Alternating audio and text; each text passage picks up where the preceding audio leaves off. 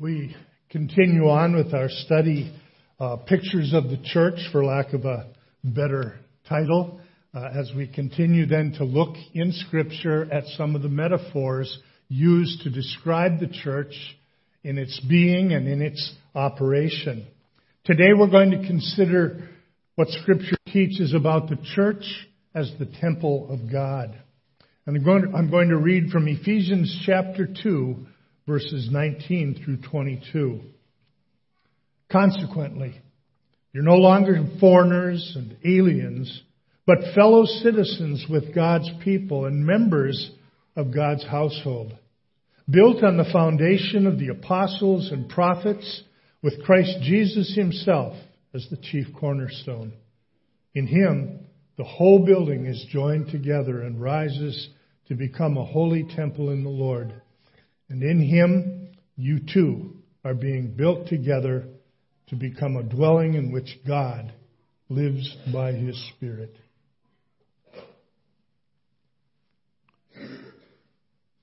This is the church. This is the steeple. Open the doors and see all the people. How many of you have taught your kids that? Okay, quite a few. If you haven't and you didn't know it this morning, see me after church and I can give you a lesson. What do you think of when you think of the church as the temple of God? What comes to your mind first of all? When I think of the temple, I think of Old Testament and I think of the several temples that were built in Jerusalem as places of worship for the nation of Israel. And when I think of the temple, I think about it as being the dwelling place of God. Most of you the same, maybe? The dwelling place of God. And you know, in the Old Testament, that concept of temple as being the dwelling place of God certainly was, was the case. But isn't it interesting that before the temple, Israel had a worship place known as the tabernacle. Israel used that tabernacle for most of its 40 year sojourn from Egypt and in the wilderness as they were constrained to, to be because of their unbelief and not allowed to enter into the promised land. It was God Himself who suggested and designed the temple or the tabernacle. And it was a place where He promised the people that He would dwell among them. A place where His glory would be seen. And by, we, by the glory of God, we're speaking of the shining forth, if you will, of all of the attributes of God. The glory of God is all that He is put on display for us. And he was willing to display himself in that remarkable way as the Old Testament people of God moved toward the promised land. It was a travel temple. It was portable, and I use that word. Yeah. If you if you've read about the tabernacle, believe me, it it didn't emphasize portability. When I was younger and going up to the boundary waters, I had a Eureka Timberline tent. It would sleep four adults. It weighed eight pounds. Yeah. I never got tired portaging that from one lake to the next. Putting it up was a breeze. Taking it down, matter of seconds. Stuffing it into the bag, that might have been a little bit more. But it was a truly portable item. If you go back into the Old Testament, and I, and I would ask you to do that, and you read the description of the temple or of the tabernacle, uh, portability isn't going to strike you as one of the one of the big features. That's for sure. Now, when we think of the temple, we know that this was was something that David really longed for. As they settled into Israel, the promised land, as they were there and, and no longer traveling, David had, had a heart that God would have a temple built in his honor, a place where he could dwell, a place of permanence, as opposed to the portability of, of the tabernacle. In fact, this is what he spoke to Nathan the prophet. He said, Here I am living in a palace of cedar while the ark of God remains in a tent. And yet, because the Lord said he was a man of war, that he had shed blood, he said, You'll not build the temple. I, I really appreciate his attitude. If you look at what he gave, it was a colossal gift. I mean, it was really remarkable. It outdid my hundred dollar gift by, well, a couple million. it, it, was a huge gift. And, and, and the thing I'm impressed with is his good attitude, in spite of the fact that he wouldn't be the one to build it. That took place under Solomon. And the account of, of the construction, the finish, and the dedication we can find in Second Chronicles 3 through 5. Now, it was during the time of Nehemiah as Israel was enabled to come out of the what we call Babylonian captivity that the second temple was built. There was a, a transitional concept here from one temple to the next to the next. By the time of Jesus, the third temple was being constructed on the same site in Jerusalem. Construction began in 19 BC it wasn't completed until 64 AD. They had six years of a completed building until the Romans came and laid it to waste. if my math is correct, it took 83 years to build that temple. Now, Jesus had great respect for this temple, and yet ultimately he assigned very little importance to it. In fact, remember his claim, and he's claiming that his body was really the ultimate temple. And when he said, destroy this temple and I'll rebuild it in three days, he wasn't talking about the temple that would take 83 years to get done. He was speaking of himself. And true to his word, crucified on a Friday, on the third day, he rose again from the dead. He triumphed over sin, death, and Satan himself. He was the victor and he was true to his word.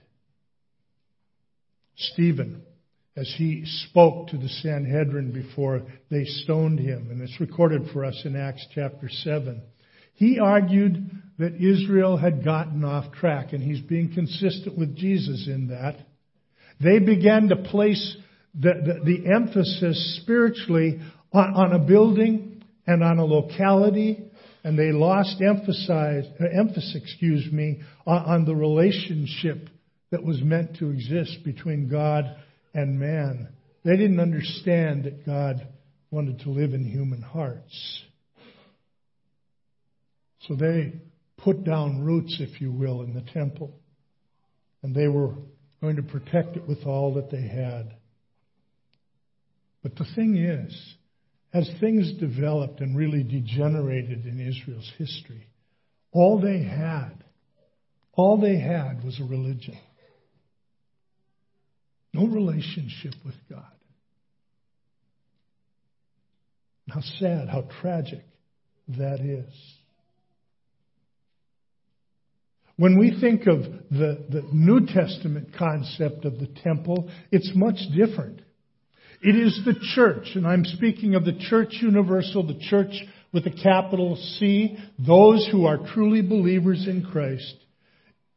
It is these believers who are the temple of God. If you're a believer today, God by His Spirit dwells in your heart, dwells within you.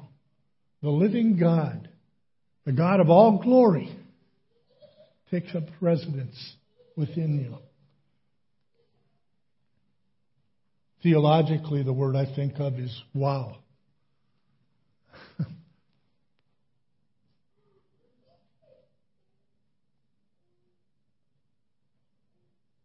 In 1 Corinthians 3 16 and 17, we read, Don't you know that you yourselves are God's temple and that God's Spirit lives within you? He goes on and he says, if God's, or if anyone destroys God's temple, God will destroy him, for God's temple is sacred.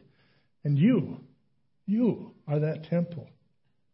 What a promise of protection. What security is ours. And even if we're destroyed physically, we're not destroyed, are we? Because we gain heaven. We gain eternal life in the presence of God and to be reminded again that we, you and I, are that temple, that dwelling place for the Holy Spirit. Think of, think of what that says of our justification. That God so justifies us because of the righteous work of Jesus. He, he can forgive us our sins and He can declare us righteous so that He can put His Holy Spirit within us. Again, the only theological word I can think of is wow. What an amazing thing. What a remarkable thing. Now, I, I don't know a lot, but I know enough about myself to know that I'm a sinner. I, I'm saved by grace, not because I've deserved anything. And yet, God, when He justifies me, so forgives and so covers me with the righteousness of Christ that He can look on me as though I've never, ever sinned. And I'm acceptable in His sight. Isn't that something? And it's true for each and every believer. And we then, as we consider the New Testament concept of the temple, we are that temple. He would dwell within us. Again, such is our justification, that He not only can forgive us, but put His Holy Spirit within us. This church, then, is sacred, it says. This is a church which is holy unto God. In him the whole building is joined together and rises to become a holy temple in the Lord. Ephesians 2:21. And in 2 Corinthians 6 uh, verses 16 through chapter 7 verse 1 we read, "What agreement is there between the temple of God and idols? For we are the temple of the living God, and God has said, I will live with them and walk among them, and I will be their God. They will be my people. Therefore, come out from them and be separate, says the Lord. Touch no unclean thing, and I will receive you. I will be a father to you. And You will be my sons and daughters, says the Lord Almighty. Since we have these promises, dear friends, let us purify ourselves from everything that contaminates body and spirit, perfecting holiness out of reverence for God. Do you see yourself as holy today? If holiness means perfection, nope, I'm not holy. But if holy means, as Scripture teaches, that I've been separated from the world, that I've been called out to belong to God and God alone.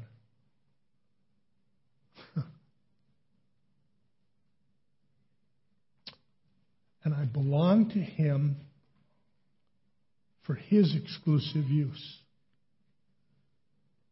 I don't belong to the world. I belong to the Lord. I'm His. And that's true for each and every believer. Separated to belong to Him. Separated to live for Him and to serve Him. Separated to be separate from the world around us to be set apart.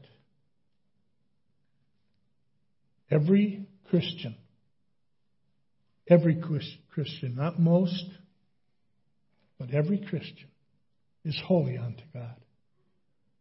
Every Christian, He has separated. He has drawn to Himself. He has declared them His. He's declared you, believer, as His. You belong to Him. The ground on which you stand, spiritually speaking, has been bought and paid for by the shed blood of His Son. And here's the thing. If you're holy and if you're standing on ground that is solidly God's to give to you, then you don't have the right to give it up. You realize that? We belong to Him to be His and to serve Him and to do so exclusively. We don't do it perfectly. But when we make a mistake, when we have a bad attitude, we confess it to Him, right? And He forgives. And He's faithful and just or righteous in doing so again, because Jesus is our righteousness. And we become then a spiritual being. Paul says in Ephesians 2 verses 20 through 22 that we are built on the foundation of the apostles and prophets, built on the Word of God. Christ Jesus himself is the chief cornerstone. In him the whole building is joined together and rises to become a holy temple in the Lord, and in him you too are being built together to become a dwelling in which God lives by his Spirit. Jesus is the chief cornerstone. He's the foundation and he is the cornerstone. That was the most important stone in the building. It had to be perfectly square because from it, going in both directions, it would keep the building within the bounds. It would keep it square. It would keep it level so that when the building went up, it was a building that had integrity. It was a building that would last. Jesus is the cornerstone building us. And do you notice here? He says that this whole building is being joined. It's in the present tense. We are, if you will, a temple under construction. God is continuing to do this work through word and sacrament of drawing himself to us, of building our lives that we might reflect his presence to those around us. We're built, being built together, he says, to become a dwelling in which God lives by his Spirit. Jesus, as I said, is the cornerstone. In 1 Peter 2, 4 and 5, we read, As you come to him, the living stone, rejected by men, but chosen uh, by God and precious to him, then you also, like living stones, are being built together into a spiritual house to be a holy priesthood, offering spiritual sacrifices acceptable to God through Jesus Christ. After he justifies, he also begins the work then of sanctification, of, of renewing the image of Christ in our lives. And we, as Paul says in Ephesians 2, become God's handiwork, his workmanship. And we're created in him to do good works. Do you realize then that as this temple is being built, we're on display to the world? How do we do as individuals? How do we do as a congregation of displaying the handiwork of God? Or do we display a mess? That's a legitimate question. And it's something that we need to answer individually and as a congregation because we are God's handiwork. We are his workmanship on display before the world. We're a travel temple, if you will, more like the tabernacle. But He is building us. And He is leading us to participate in what we can call the final or the ultimate temple. In Revelation 21, verses 1 through 5, we read, then I saw a new heaven and a new earth. For the first heaven and the first earth had passed away, and there was no longer any sea. I saw the holy city, the new Jerusalem, coming down out of heaven from God, prepared as a bride, beautifully dressed for her husband. And I heard a loud voice from the throne saying, Now the dwelling of God is with men, and he will live with them. They will be his people, and God himself will be with them and be their God. What a picture. He will wipe away every tear from their eyes. There'll be no more death or mourning or crying or pain, for the old order of things has passed away. He who is seated on the throne said, I am making everything new. And then he said, Write this down, for these words are trustworthy and true.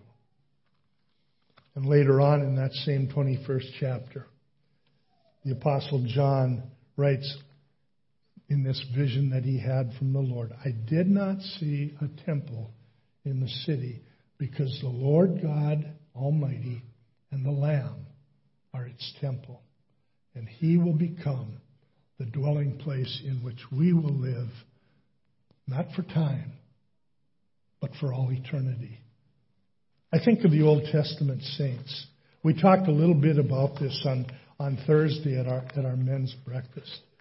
Um, Abraham. He was promised a land. How much land did he earn or own? he bought a burial plot. The rest of it he lived in as a sojourner, as, a, as an alien. And yet the writer of Hebrews tells us that people, people like Abraham were not disappointed. Isn't that amazing? Why? Because they were looking for a city, for a dwelling, not built with human hands, not just for time, but a place for all eternity where they could dwell. And their faith was rewarded and they were a joyous people. Now, we live on this side of the cross.